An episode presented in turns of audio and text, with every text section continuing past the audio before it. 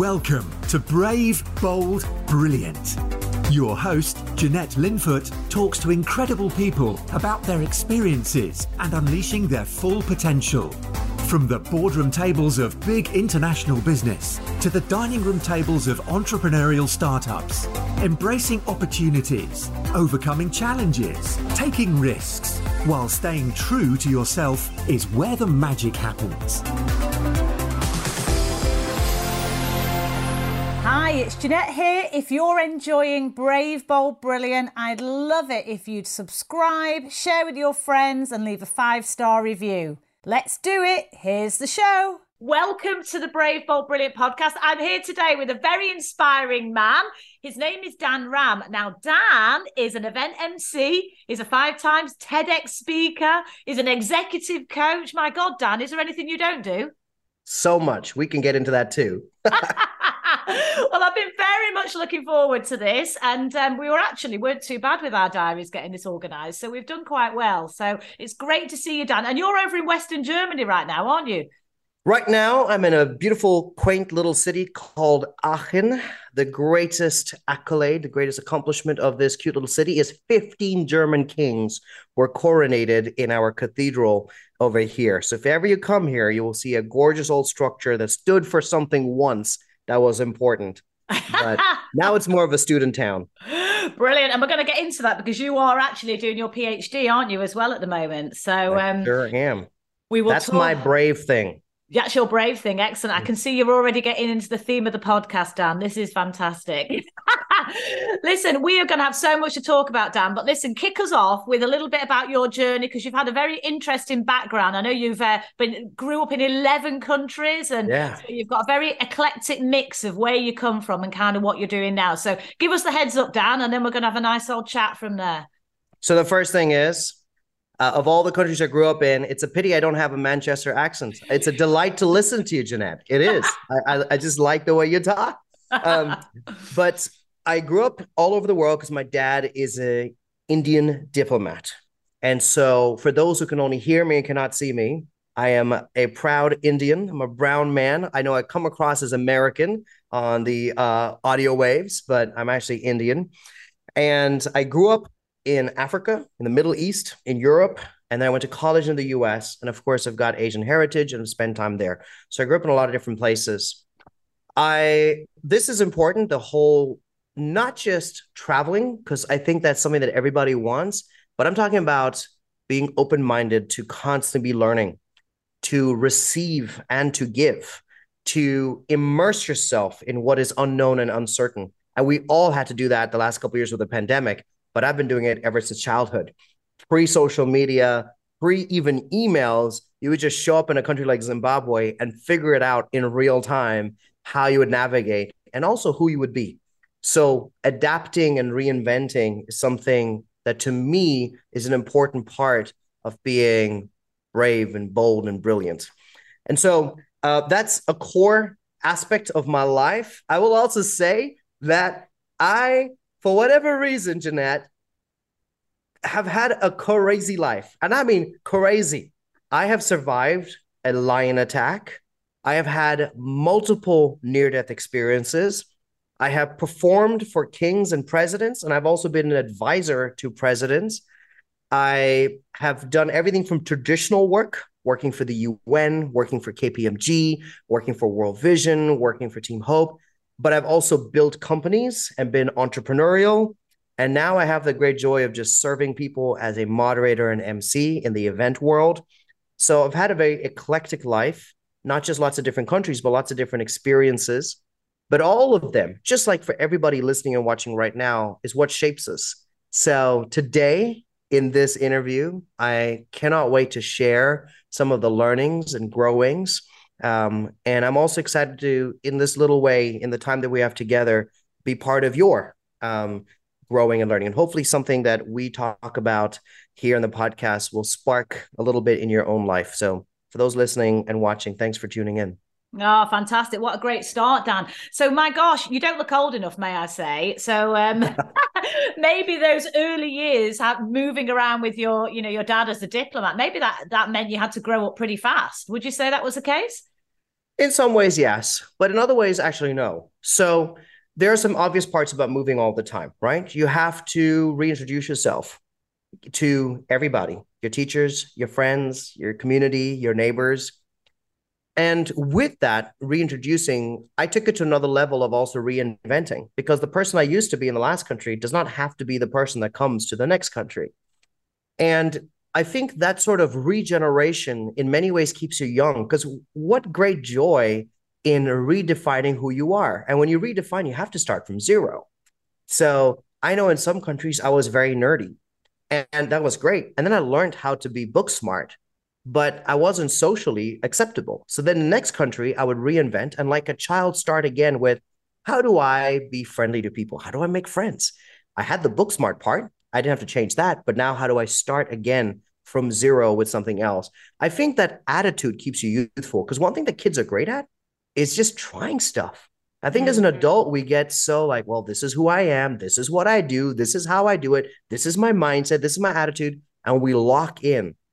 But kids are great. You know, the younger they are, the even more open minded they are. You can bring them to a random playground in a random city and then they will go and just jump and engage on whatever activity or game there is. Whereas an adult will be like, well, you know, I remember the last time I was in New York and the park was way na- nicer. And what is up with these people? There's not as we do this as adults, kids don't. So I think that mindset keeps me young in some ways, in that there's really nothing you can tell me, Jeanette, that would scare me and intimidate me. I'm all curiosity. I'm all like, okay, tell me more you know, you you mentioned a little bit about real estate, and I, oh, I'm like, oh, I have so many questions about this, right?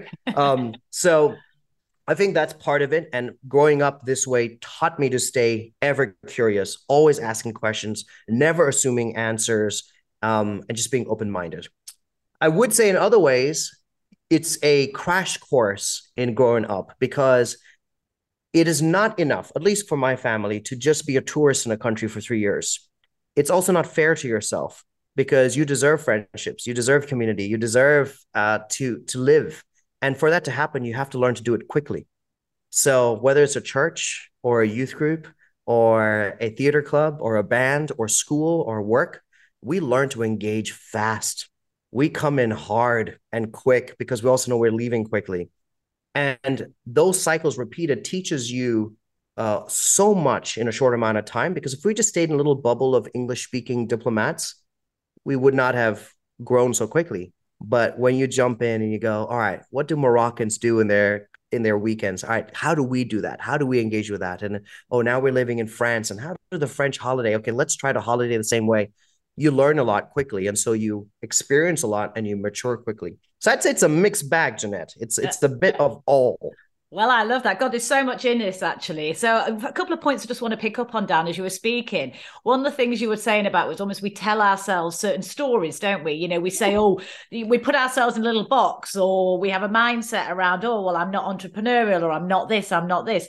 And what I love about what you're talking about there is, is actually you can tell yourself a different story and become and live that. Um, and I think so often people do hold themselves back, or they they restrict their capacity for growth because they tell themselves they're not good enough, they're too this, they're not enough of whatever.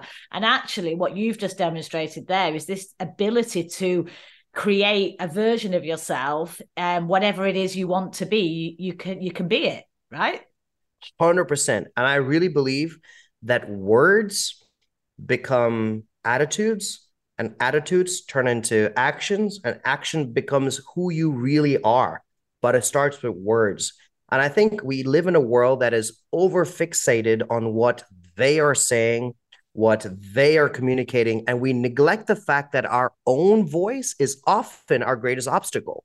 Mm-hmm. It is easy to point it and say, well, I'm a woman in business, and you know, all of them, whoever them is, say that we're a minority and there's marginal, and and that you know, I'm not saying those are not true voices. But what about your voice? Because as soon as you accept that, as your reality, it's actually you saying that you cannot achieve more and do more, but you're hiding behind they saying. But the fact that you agree with it means now it's your voice holding you back. And I'm, you're 100% right.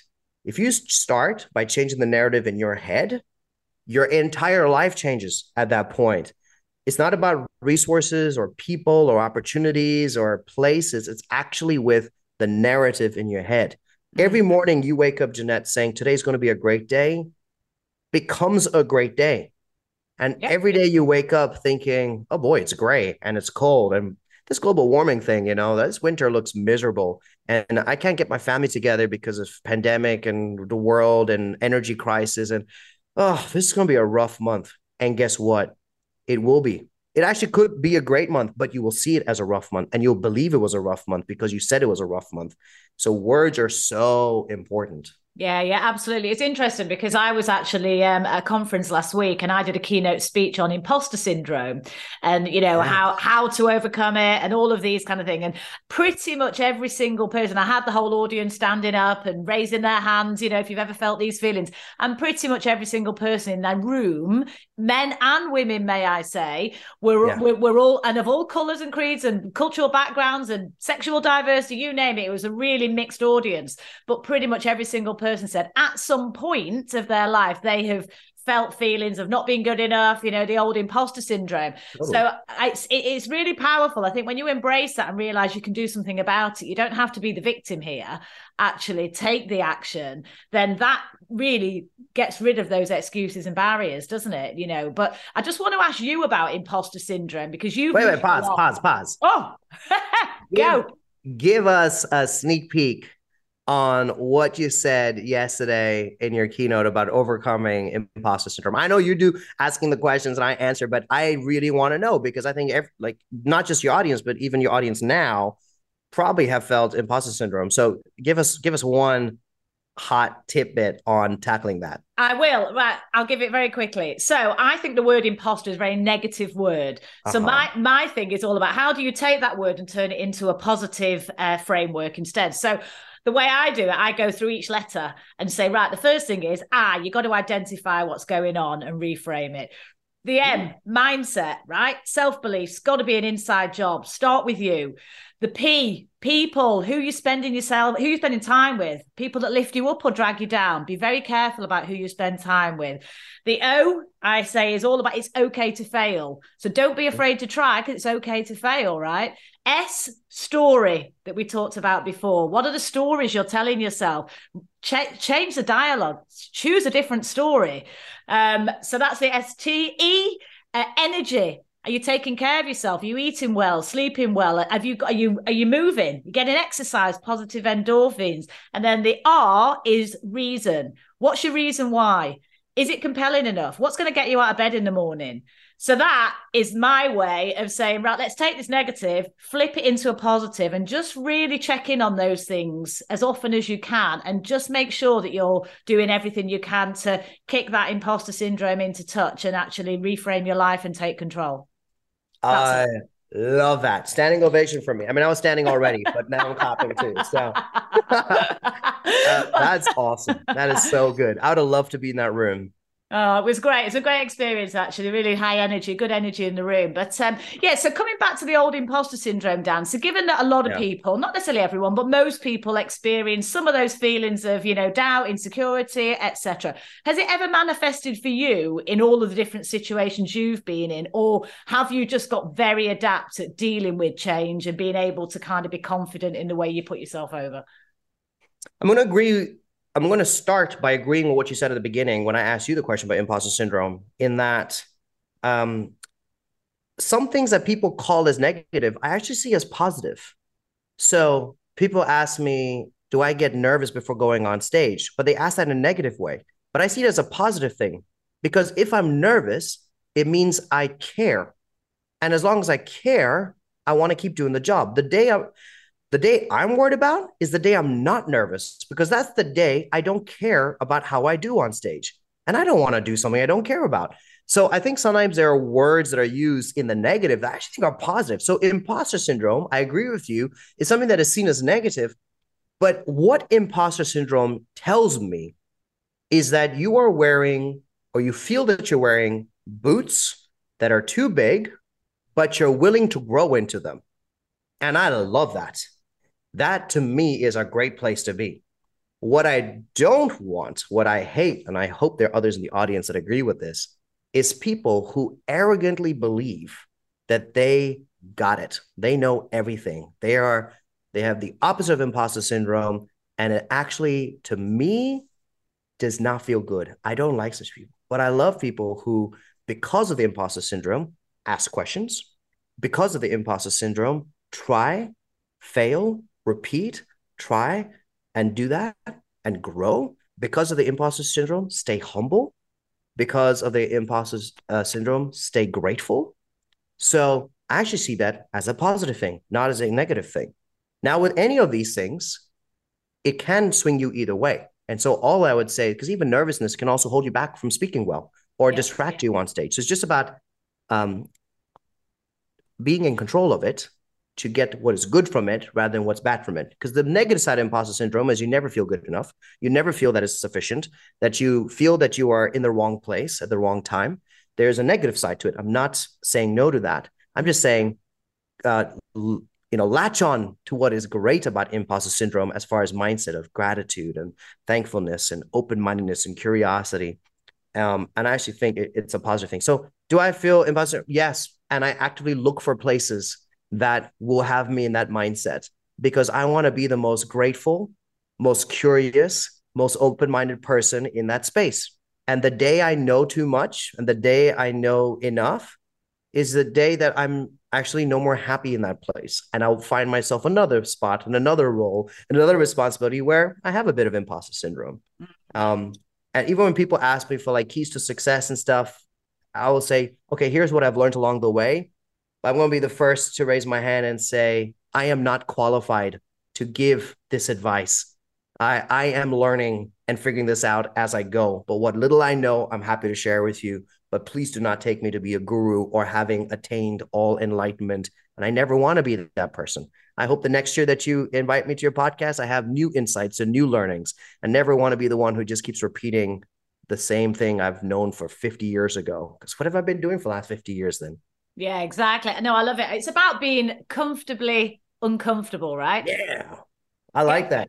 Get comfortable being uncomfortable. Yeah, definitely. Definitely. Because that's where the growth comes at the end of the day you know and um, leading on from that actually dan i want to talk about failure and approach to failure right because i personally believe that if you're not failing you're not trying enough you're in mm. your comfort zone, right? And failing is a great thing because you're going to learn, or it might go amazingly well, and then you make a shed load of money, or you be, create a get, you know create a new relationship, or whatever it might be. So yeah. either way, push yourself out. If it works out, happy days, you've got a result. If it doesn't, you've learned something and you'll be better next time, right? So that's my approach to failure is just push out, push into those situations and see it as, you know, how bad can it be, really? I mean, come on, guys, right? Just give it a go.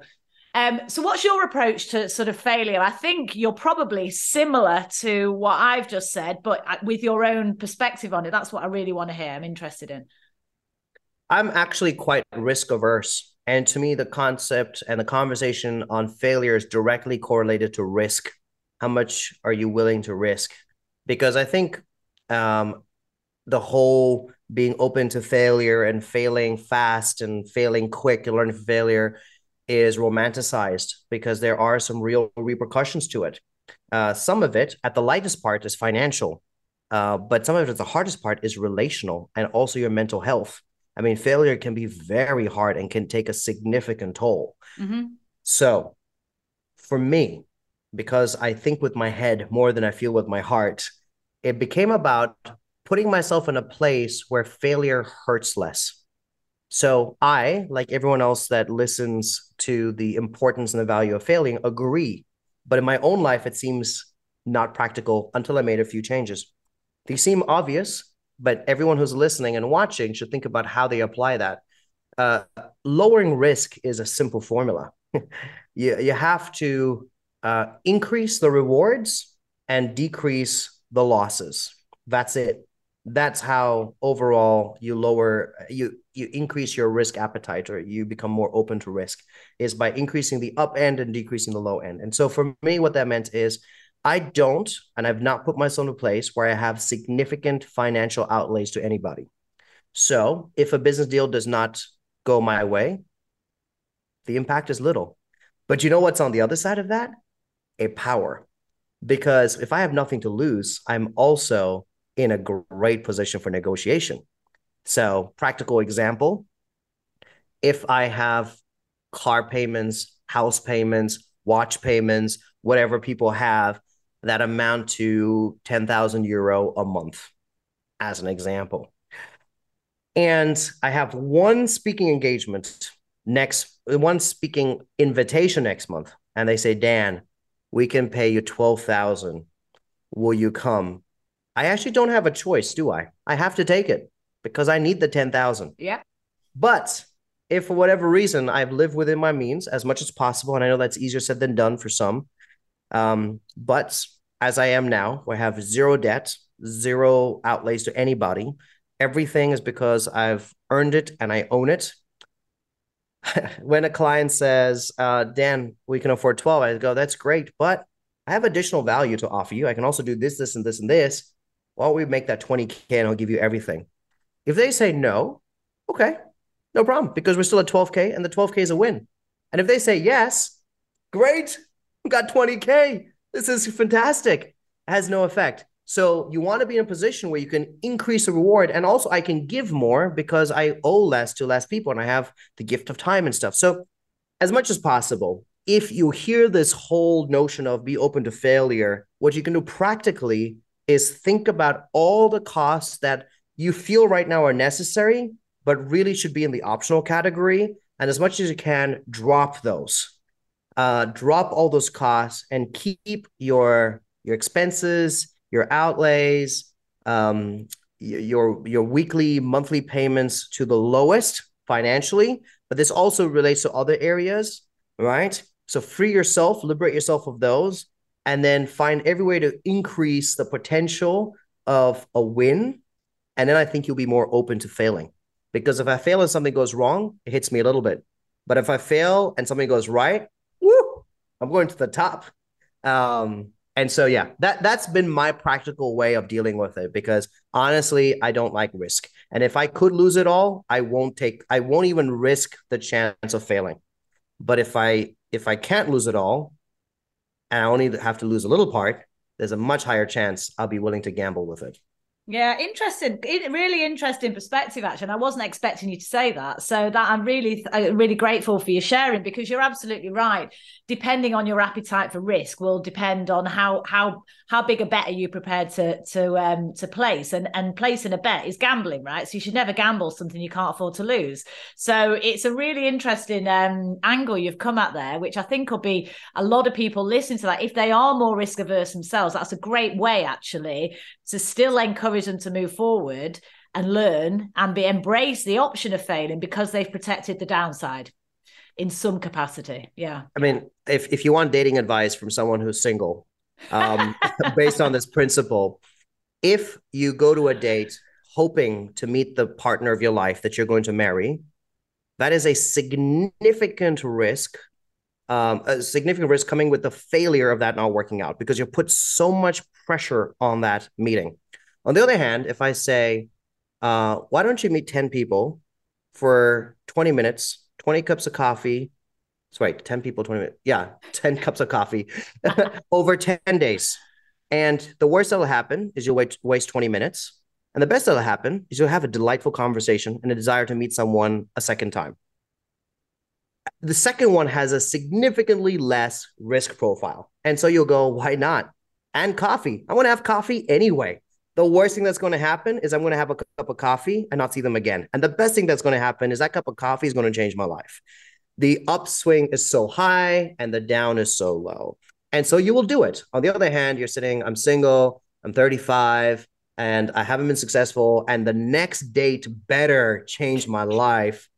Oh, the pressure of it. It might even prevent you from going on the dates because the failure of it has such. So there's a silly example from a single guy from the world of dating, and you can see how if you just change the equation a little bit, change the expectations a little bit, you actually would be more willing to just try. Yeah, yeah, brilliant. I love it. So, Dan, I just want to change um change tack a little bit from from your dating tips, which are very good, by the way. if I ever find myself single again, I will actually deploy that, and um, you know, I'll let you know. Hopefully, I never have to let you know that I'm actually in that space. But you don't know. We can't be complacent in our relationships, can we? Um, always got to be dating, even with the same person. Um, right. So, I want to talk a little bit about the about the emceeing, the speaking um, yeah. because this is a massive part of what you do and i know you're really passionate about it your energy comes Love across it. in bucket loads so talk us through how you got into it what was your first gig how did you get into it and then i want to see about the difference from where you were then to where you are now if that's okay mm. yes this is actually a very hard question to answer because the start of something is arbitrary right? If I say, where did your passion for real, where, where did your work in real estate start? Was it the first successful transaction? Was it the first time you saw a nice house and you thought, hmm, I could sell? Was it, was it a situation in your home? Like, where does that, it's arbitrary. So yeah. I'm going to answer that in multiple levels as quickly as I can. And you dig deep in whichever part you like. Cool. Uh, I don't have a start to emceeing and speaking because it was never a career plan. It was totally accidental. What I had was I had successfully sold a couple businesses. By the age of 29, I was thinking, what do I do with my life?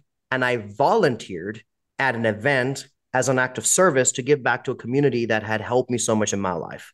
And so, from a place of giving, I actually received significantly. And there's a whole life principle just in that. Yep. Um, but it was an act of service that turned into a complete new career trajectory that has been significantly more successful than anything else in my life. So, yes, I applaud those who have a dream and achieve the dream. But for those of you who don't have clarity in your path, I'm saying it's okay. Because what I do now, which is the most successful part of my entire life, was an accident, was unplanned, and yet in many ways is perfect, like literally perfect for me. So there isn't a clear start because I never applied, I never desired it, I never started it. It just happened to me. So where did even just being on stage start? It, for me, it started from being actually very bad at public speaking because some things in life you have to overcome to grow in. Uh, if it doesn't break you, it makes you. And so, um, what's that song by Kelly Clarkson? What doesn't break you makes you stronger. Na, na, na, Something of that sort. So for me, I was always a very introverted, very socially awkward, very nerdy, very geeky, very intense child. I would much pre- more prefer reading a book than talking to a human. My parents bought me pets because I had more conversation with the animals in the house than I did with the humans in the house. That was my childhood until the age of about 14 or 15. And I remember a moment where I was the smartest kid in the class, but was too afraid to volunteer to raise my hand to answer a question. I remember when I did have a great joke to share, but was too afraid to say something. But the cool kid was able to get the whole room to laugh along with him. I remember when I did desire to be playing badminton, but was too afraid to even just say, I actually can play. I ended up captaining the team, but I was even too afraid to communicate that I had an interest, let alone that I was good at it. And I got so frustrated that I decided, you know what, I am going to try to do something about it. And so, through a process of observation, of watching people, of watching movies, you know, the the captain of the team or the uh, head of the army when they would give that powerful speech, and I was like, what is it? How do they do that? What do they do with their eyes and their face and their hands? And I just studied scientifically, and then by imitating. Um, and here's another whole thing about imposter syndrome, but the whole like fake it till you make it too you know, like you just try and try. And it wasn't me the beginning, but I would just try to embody the person that I wanted to be until the day I became that person. But I would say the start of my speaking journey started actually by not being able to speak, but working at it with just a desire to be accepted and to belong. That was it. But because I had the work ethic of preparing my statements and my speech, because it didn't come to me naturally, and I wasn't an extrovert. And because I was meticulous and detail oriented about the setting and the environment and how a joke lands and how you feel comfortable on stage and how you tell the story, because I practiced everything that I was saying, not from a place of ability, but from a place of n- not having the ability. All of that lends itself very well to public speaking because you talk to any public speaker, any keynote speaker, any moderator, MC, they are detail oriented because they have to be. They practice not because they can't, but because they want to do it to the best of their ability.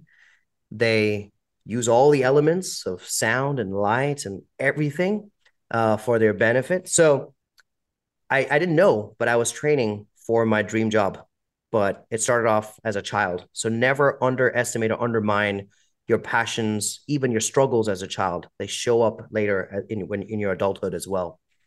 Um, but then the actual start start was when I volunteered at that event. I was hosting a small stage, a startup stage, a stage that I had pitched on, and now they asked, "Can I moderate?"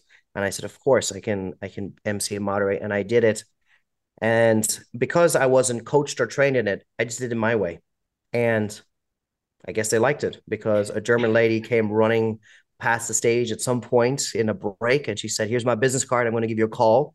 And um, and because she's German, she did. She she called that same evening. She said, I've got an event in three months. Would you moderate? And I said, I would be honored. And she said, It's in Munich. I was like, No way, that's incredible. I'll buy my tickets. And she said, What do you mean? We'll buy your tickets. I said, What do you mean? You just invited me to do the such to moderate your epic event. You're also going to buy my ticket? She said, Yes, and also send your offer. It's offer for what? Your offer to to MC to moderate. This was just I, di- I didn't know it was a career. I was like, you have honored me by inviting me to be on the stage, and now you're also going to pay me. You know what? This was just mind blowing. And so I think I said uh, 200 euros seems like a good amount of money. And she thought I was joking. And she said, That's really nice of you, but seriously, send us a real offer. I was like, I'm so confused. You got me a hotel, you're flying me over, you're getting me on stage with billionaires and change makers, you're going to pay me money? Mind blowing. But like with everything, I was grateful. I worked hard at it. I put on my best outfit. I got on stage. I practiced the best I could. I did took nothing for granted, and I uh, over delivered. And I've I always over deliver. This is my personal mantra, and to the point that literally the very next call from someone who was there in that room was, uh, "We've got Sir Richard Branson at an event, and we need a good, strong communicator." Uh, we don't have someone like that in Germany. Your stage presence, your ability to hold your own. And I was only holding my own because I wasn't trained to behave a certain way. Uh, I was just being me. And and so my third gig was a Sir Richard Branson. But as soon as those photos went out, that changed my life. So mm-hmm. it's skyrocketed from volunteering at one event, but a lifetime of trying and learning and failing and trying and growing, mixed with great opportunities and people who believed in me, plus work ethic, meant that I went from one volunteer event to now doing 110 events a year um, on four continents. And that's all happened in the last five years. So I went from zero events five years ago to now hundreds uh, last couple years. So I've had multiple starts and I didn't know which of those were the starts. I'm sorry for a very long message, but there's the uh, answer. I love that. Oh my God, there's so much in here. There really is. Gosh, I'm gonna want I want to just sort of dig into a few points if that's okay, Dan. So, you know, you were saying around, you know, going back to you being a sort of a slightly awkward, shy, you know, unconfident child and and and actually that being seen possibly in your own mind at the time maybe as a negative but actually that's become your superpower because it it, it propelled you on to overcome that because yeah. you could see you were missing out. You were missing out on opportunities because you weren't being able to communicate in the right way. And so i think that that whole again it's a little bit around what we were saying flipping things on their head. The glass is either half empty or it's half full right? And yeah. you took that and turned it into your advantage um, which I think is shows incredibly up, powerful it shows them in other ways too. You know, mm. every speaker out there wants to be inclusive. But as the guy that was always on the outside, you know what I'm paying attention when I'm on stage? People like me. Yeah. Which is why invariably I end up being super inclusive because I always think about I'm usually the only moderator or speaker that even thinks about audience engagement for introverts. Most people think about audience engagement for extroverts. Raise your hand, stand up of this, microphone. You know what introverts don't want? Any of those. Yep. I'm the only one that probably thinks because I think how, how would how would little Dan behave here? And even though I have evolved and become very confident on stage, I think about people like me. Mm. And so I will do exercises like um, look under your chair, you'll find a paper and a pen. And I want you for 60 seconds just reflect on one thing you have learned. Because for an introvert, that is a much nicer exercise than, all right, who's got questions? I'm done with my talk. Raise your hand because you know the extroverts will raise their hands. But what about the introverts? They just want a moment to digest what they have heard. So you're right. You know, sometimes what uh, works against you in one season of your life becomes your differentiator, becomes your superpower, becomes a, a certain, yeah, differentiator of of how you execute and how you implement and how you do. So yes, yes on that. Please uh, use every chapter of your life. Please use every circumstance and situation for your positive. Everything in life you can either use to hold you back or you can use to propel you forward. But what's key is you. You decide which way it goes. Nobody else. Yeah, that's incredibly empowering. And you know, people listen to this if they're thinking, "Oh God, I'm so, I'm an introvert. I'm slightly shy and maybe a little bit awkward." Actually, yeah, think about how you're unique. You're different. You know, we're all different. So what what is different and unique about who wants to just fit in and be average? Actually, being different is great. You know, it helps you stand out. It gives you a new perspective. Uh, so I love that as well. And then the other thing that you that really struck me down as you were talking was was around was two things really leading with value mm. and and just sort of kind of putting yourself out in the world as a good person i i really believe in this stuff right so i always think if you can be a good person be kind try and be generous with your time and with what you give of course you know business is business but if you can go way and beyond and, and put your whole being into something it will come back to you. The laws of reciprocity just work that way. And it's not giving to receive, it's giving to give. But actually, leading with value and kindness and compassion actually very often will mean that you're so much more successful you're so much more meaning in your life. And that's exactly what you did. You did that gig to help out and be a good person. And then look what happened. Incredible. Yes incredible. And that's and, fantastic. and you cannot and that is a mindset that is a value that is a culture that cannot be strategic. Mm, because I, I was not on the main stage. I was on a side startup stage and I wasn't the most qualified for that role, but I honored it and I gave it the best I could. And I could not have predicted what happened afterwards. Same like the Munich role. I could have said, well, I'm based in Dublin. Munich is far. It's winter time. Also, this isn't my job. I do this. This is who I am. Could have said all of that, but just the attitude of, course, I'd love to. What an honor. Thank you for having me without even expecting money from it. I mean, I was yeah. shocked that they were even expecting to pay me. So, um, yes, this is a way of life. I think life is way more beautiful when it comes when you come from a good place. Yeah. And I get because I've lived long enough to know that life can be hard and life is hard and that life throws terrible curveballs and that life can be very unfair. I know those things too. But even there, we have a choice. My positivity, my energy is not because I haven't gone through stuff. It's because I choose to look at the positive and to look at the beautiful and to have hope. Mm. Um, it's not because I haven't suffered or um, had pain or hurt. So it's a choice. We have a lot more choice in life than we think we do. Yeah, yeah, definitely. And when you ended up doing the gig with with Branson, I mean, that must have been a bit like, wow, it's Sir Richard. yes. Possibly one of the most iconic, well known business people in the entire world. Um, yes. How was it? There's always two sides to a story.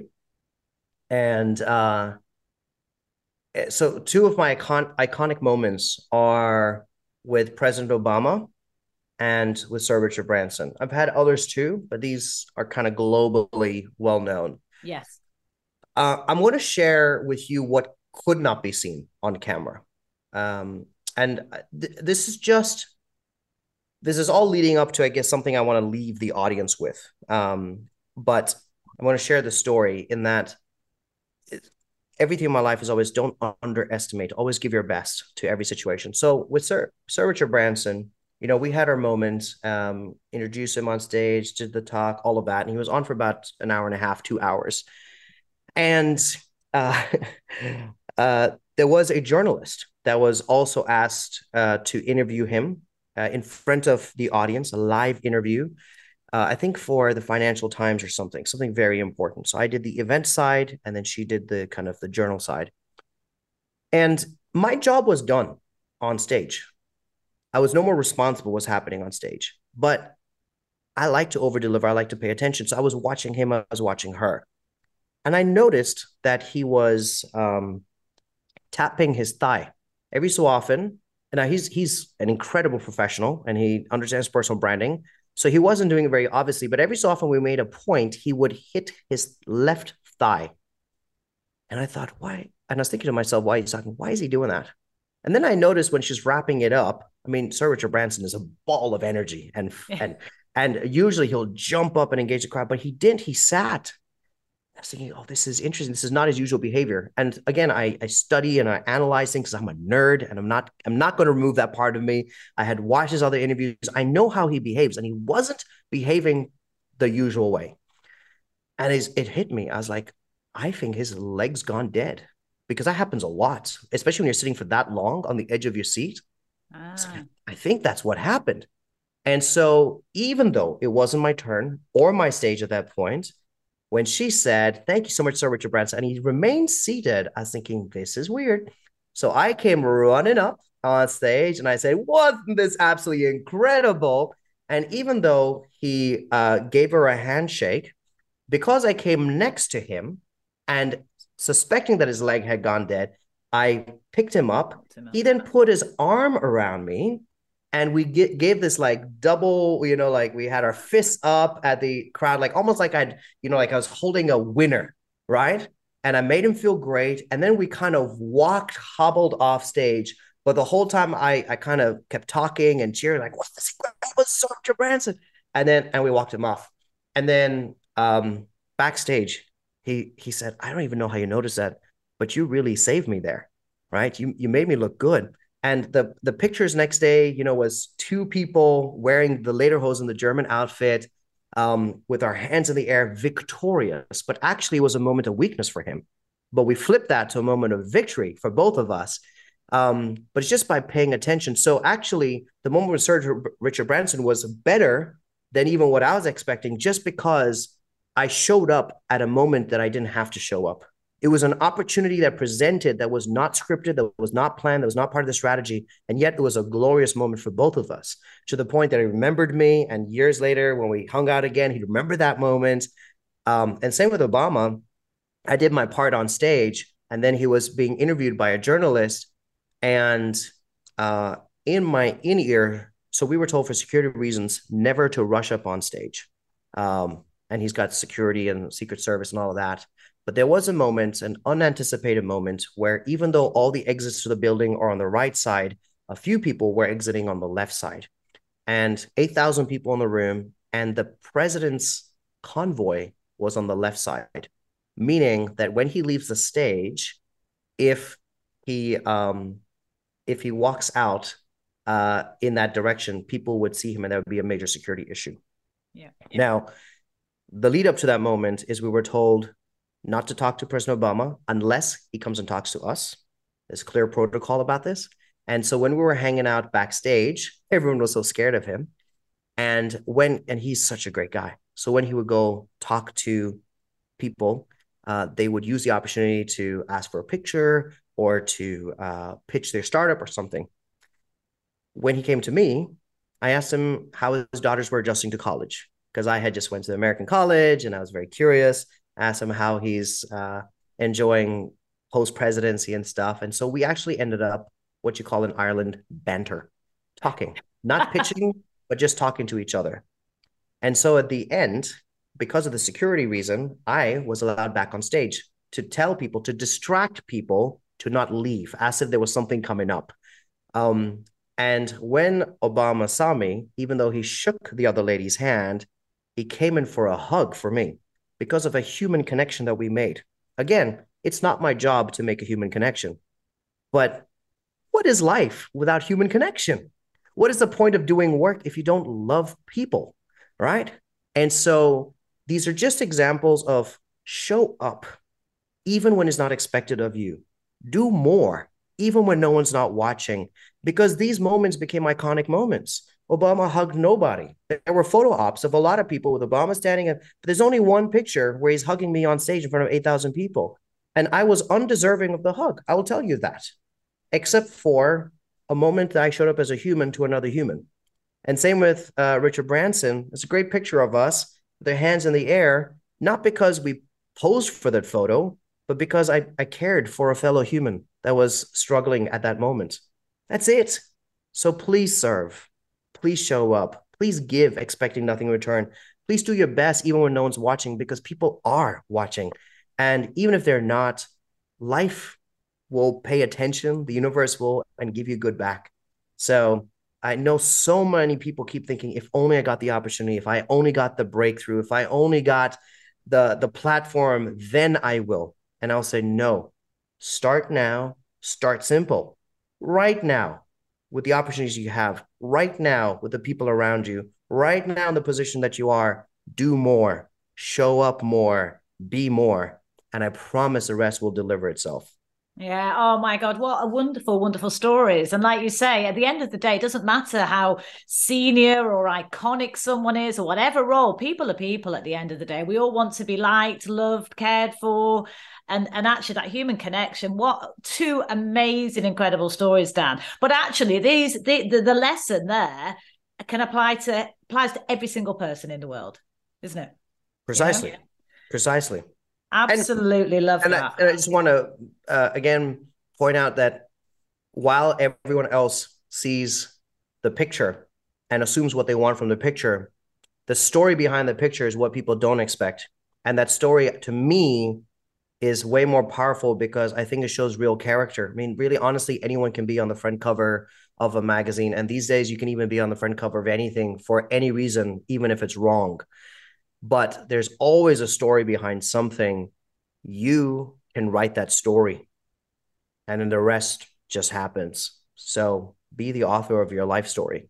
Mm, yeah, hundred percent agree with you. Absolutely. And the, the, the other thing that I wanted to to kind of touch on, Dan, if I may, and I know we're going to have to come to a close soon because we could talk. We could talk. You will have to come back on, Dan, because there's a lot for us to talk about.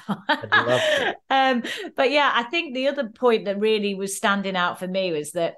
I think when you're stood on a stage, you've got eight thousand people in a room. In that example that you that you just that you just shared, but you've got eight thousand individual people Mm. So if you can speak to just one person and make the difference for one person, then that's enough. That's good enough. And I think if you can get that in your head when it comes to public speaking or putting yourself out in the world, it does not matter what the metrics are, really. It doesn't. If you can help just one person, then job done, you know, as far as I'm concerned. Now, you obviously helped Barack Obama Richard Branson one to one, but every single person in that room, you know, would have interpreted something for that for themselves. And I think if you can speak to one person and not get daunted by the number of people there, actually that's where magic happens. I always believe. I don't know how you approach that sort of the room full of people versus one person. How how do you translate that in your world?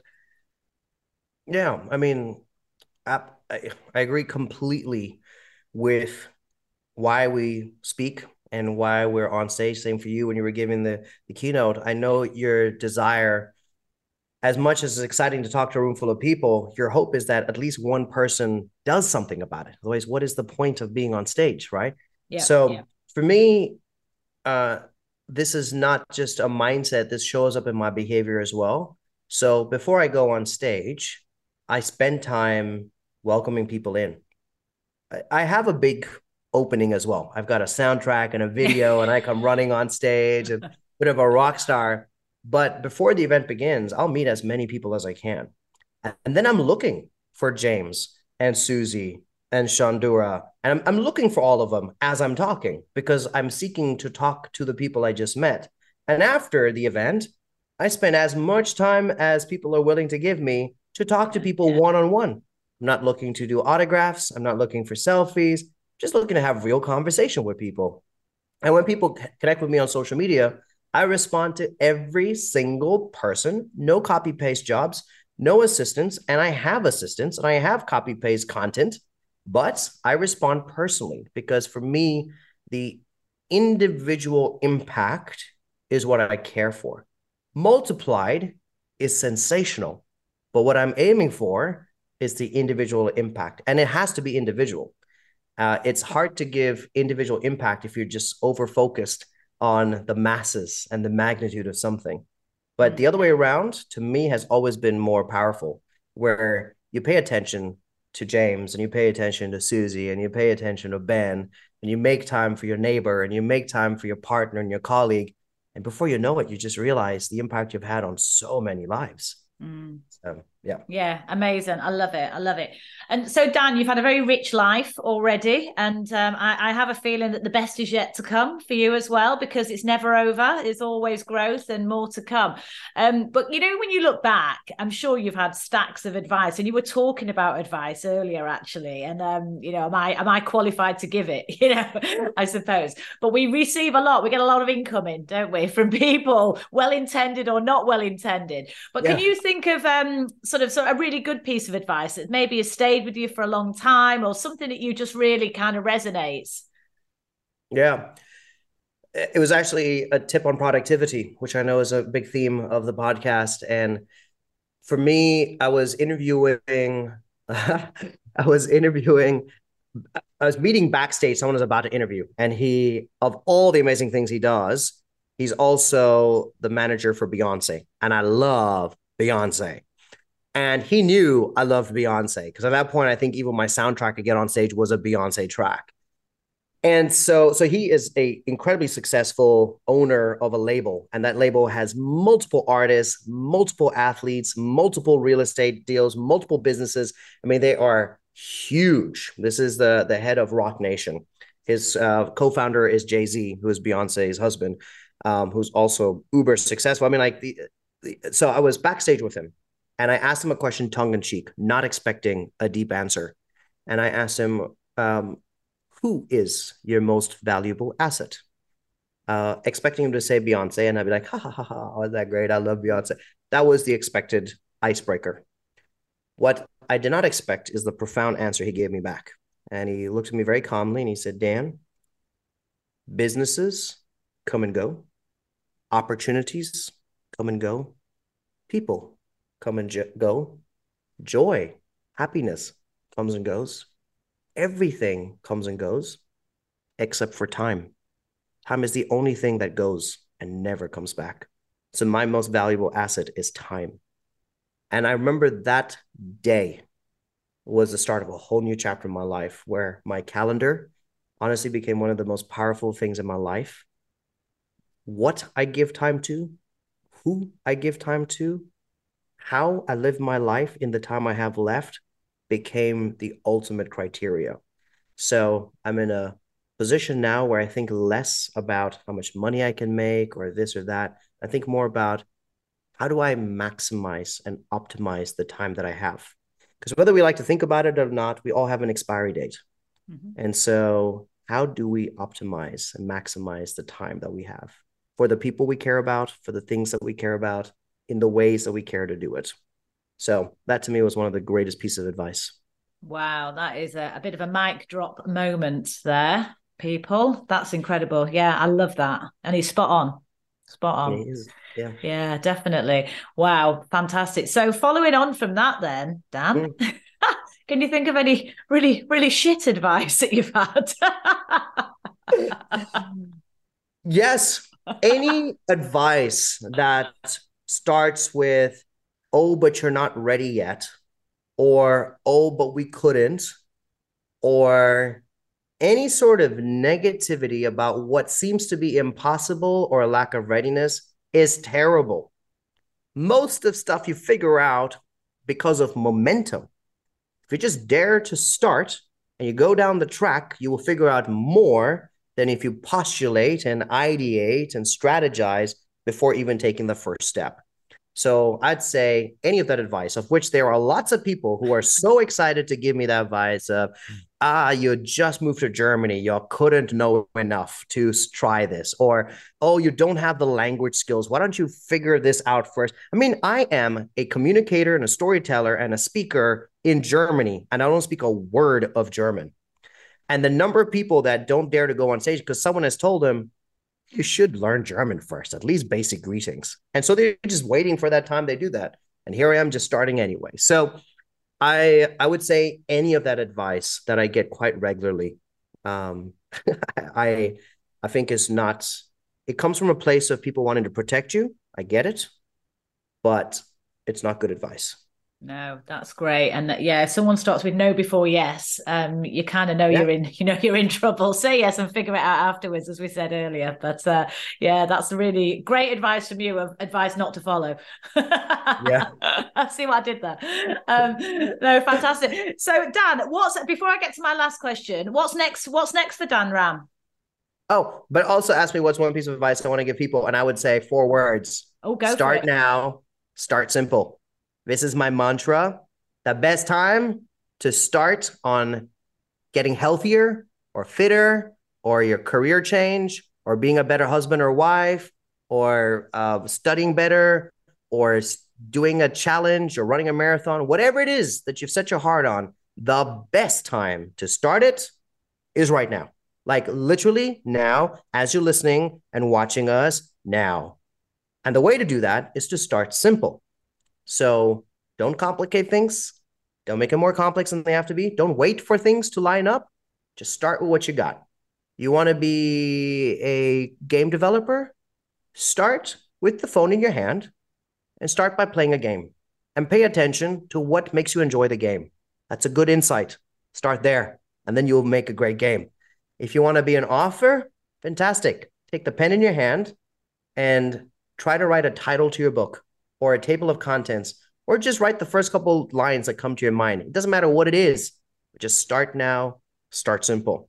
Which is why, as I walk into 2023 with a big goal of a significant compromise in my life, which is my fitness, doing all these events. I did 61 flights, 52 trains this year. Um, I my compromise was my health. So right after this podcast, between the end of this and my next meeting, I'm going to the gym not with a trainer, not the best gym in the world, not the longest time or the right clothes, but I'm going to go for at least 20 minutes. Let's start now and let's start simple. So that would be my piece of advice. And now I'm so sorry. What was your question? Yeah, no, that was that was gold, absolute gold, and I hundred percent agree with you. Yeah, absolutely. Stop making excuses. The easiest person to lie to is yourself. Stop yes. it. Get get going. Whatever it is, I love it. Fantastic, Dan. You are a man after my own heart. I got to tell you. So, Dan, what's my question was? What's next for Dan Ram? What what's oh. the, what's on the radar for you, and where can people find you as well? I know you're all over, but where can people find you too? So, two questions, and then I get to my last one. I'm always around and I'm ever present through social media. So even though physically I continue traveling the world, I usually do one to two countries a week. Um, I um, am always present on social media and I am incredibly accessible, not because I'm some superhero, but because it is my heart and my desire to be available to people. Yeah, I am here to serve. And, and so whether you send me a DM on Instagram or write me a message on Facebook or drop me a message on LinkedIn or even if it's just a comment on something I post, you will get a reply from me. So I love conversations. You don't have to know me. You don't have to give me money. You don't have to even add value to my life. Just the fact that you've shown up in my life, even socially, means the world to me. So do engage with me on social media. I have tons of free content. Every single day we put out videos. Every single day, I share behind the scenes of content that can be hard to get to because usually it's behind a paywall or behind an expensive ticket to a tech conference, but I share that freely uh, on my social media. So please do follow. Just look up Dan Ram. My official username tag is I am Dan Ram. But even if you Google Dan Ram, you'll see a bunch of stuff there. Um, and I love to give away free tickets and give away goodies. So join for whatever, um, and uh, we can engage. As far as what is next, Jeanette, besides the uh, kind of the mantras of ever growing and ever learning, uh, which which I seek I think I'm redefining some of those words. And so if you do an interview with me next year, while growth in the past for my company has been literally 3x the revenue, then 2x the revenue, and now 3x the revenue, three years back to back. And that is a form of growth. Moving into 2023, growth for me, I'm redefining it as better physical and mental health for all of my employees. Because with success comes incredible pressure mm. and incredible brokenness. Um, and what I seek now with the term success and growth is a lot more holistic. And so we're instituting a whole new work style. So while in the past it was hustle, hustle, hustle to keep up with all the growth financially, now we're doing a 3 1 structure where we do one week off, rest, strategize, being creative, input, and a three week sprint. This is a whole different kind of growth. Um, also, everyone on the team has health goals. So, in addition to your work goals, even though it's not part of our job, I want everyone to push themselves physically. And so, we're holding each other accountable. And growth and success for a team Dan Ram next year is not just me having more money in my pocket, but my team feeling better about themselves and healthier and proud that they have overcome their own struggles and insecurities with their health and fitness. So, next year, the big thing is I'm pursuing the same goals, but I'm redefining what those things mean for me and for my team. Mm, I love that. Yeah, holistic actually. Success looks different, doesn't it? It's not just about the financial numbers, it's the whole the whole being. Yeah, absolutely. Brilliant. Well, huge success with that, Dan. There's no doubt that you're going to achieve anything you set your mind to. That is absolutely clear. So, Dan, this podcast is called Brave Bold Brilliant, right? Which clearly clearly you are, otherwise you wouldn't be a guest on it. Um, but when you hear that, Brave Bold Brilliant, what does it mean to you? Okay. So, brave, bold, brilliant. These are all things that I think we want to exude on the outside.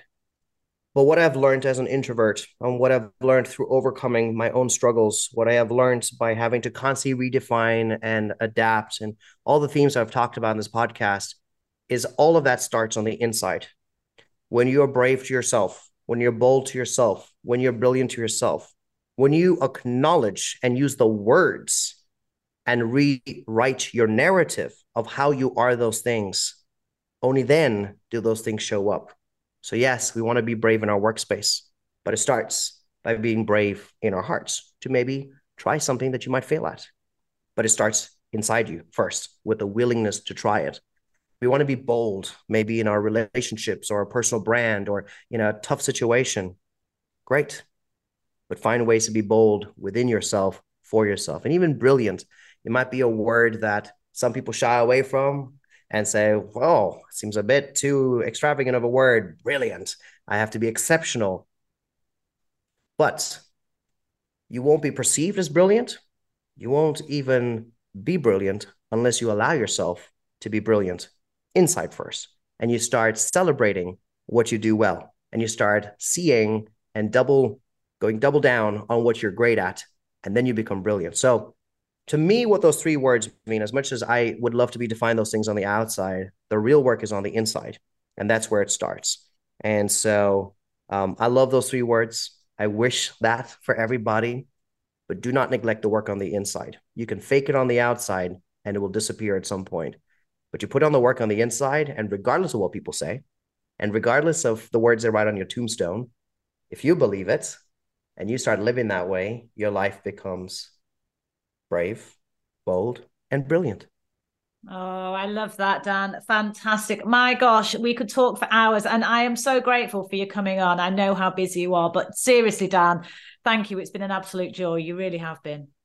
Thank you so much. And because I have a voice with you right now, Jeanette, on behalf of your audience, that maybe and hopefully you get some nice texts and messages so far, I want to take a moment to say thank you for your labor of love in doing this because while this is the fun part, talking to people, there's a lot of other parts that are less fun, like all the emails and logistics and setting time apart and the editing and the promotion. So thank you for all the work you do to create all this value for your community.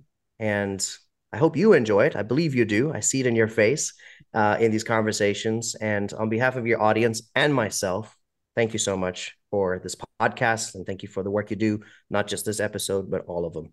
Oh, thank you, Dan. You're a very, very sweet person. Thank you. I really appreciate it. I really hope you've enjoyed Brave, Bold, Brilliant. Don't forget to subscribe and share with all your friends. And if you've enjoyed listening, I'd love it if you'd leave me a five star review.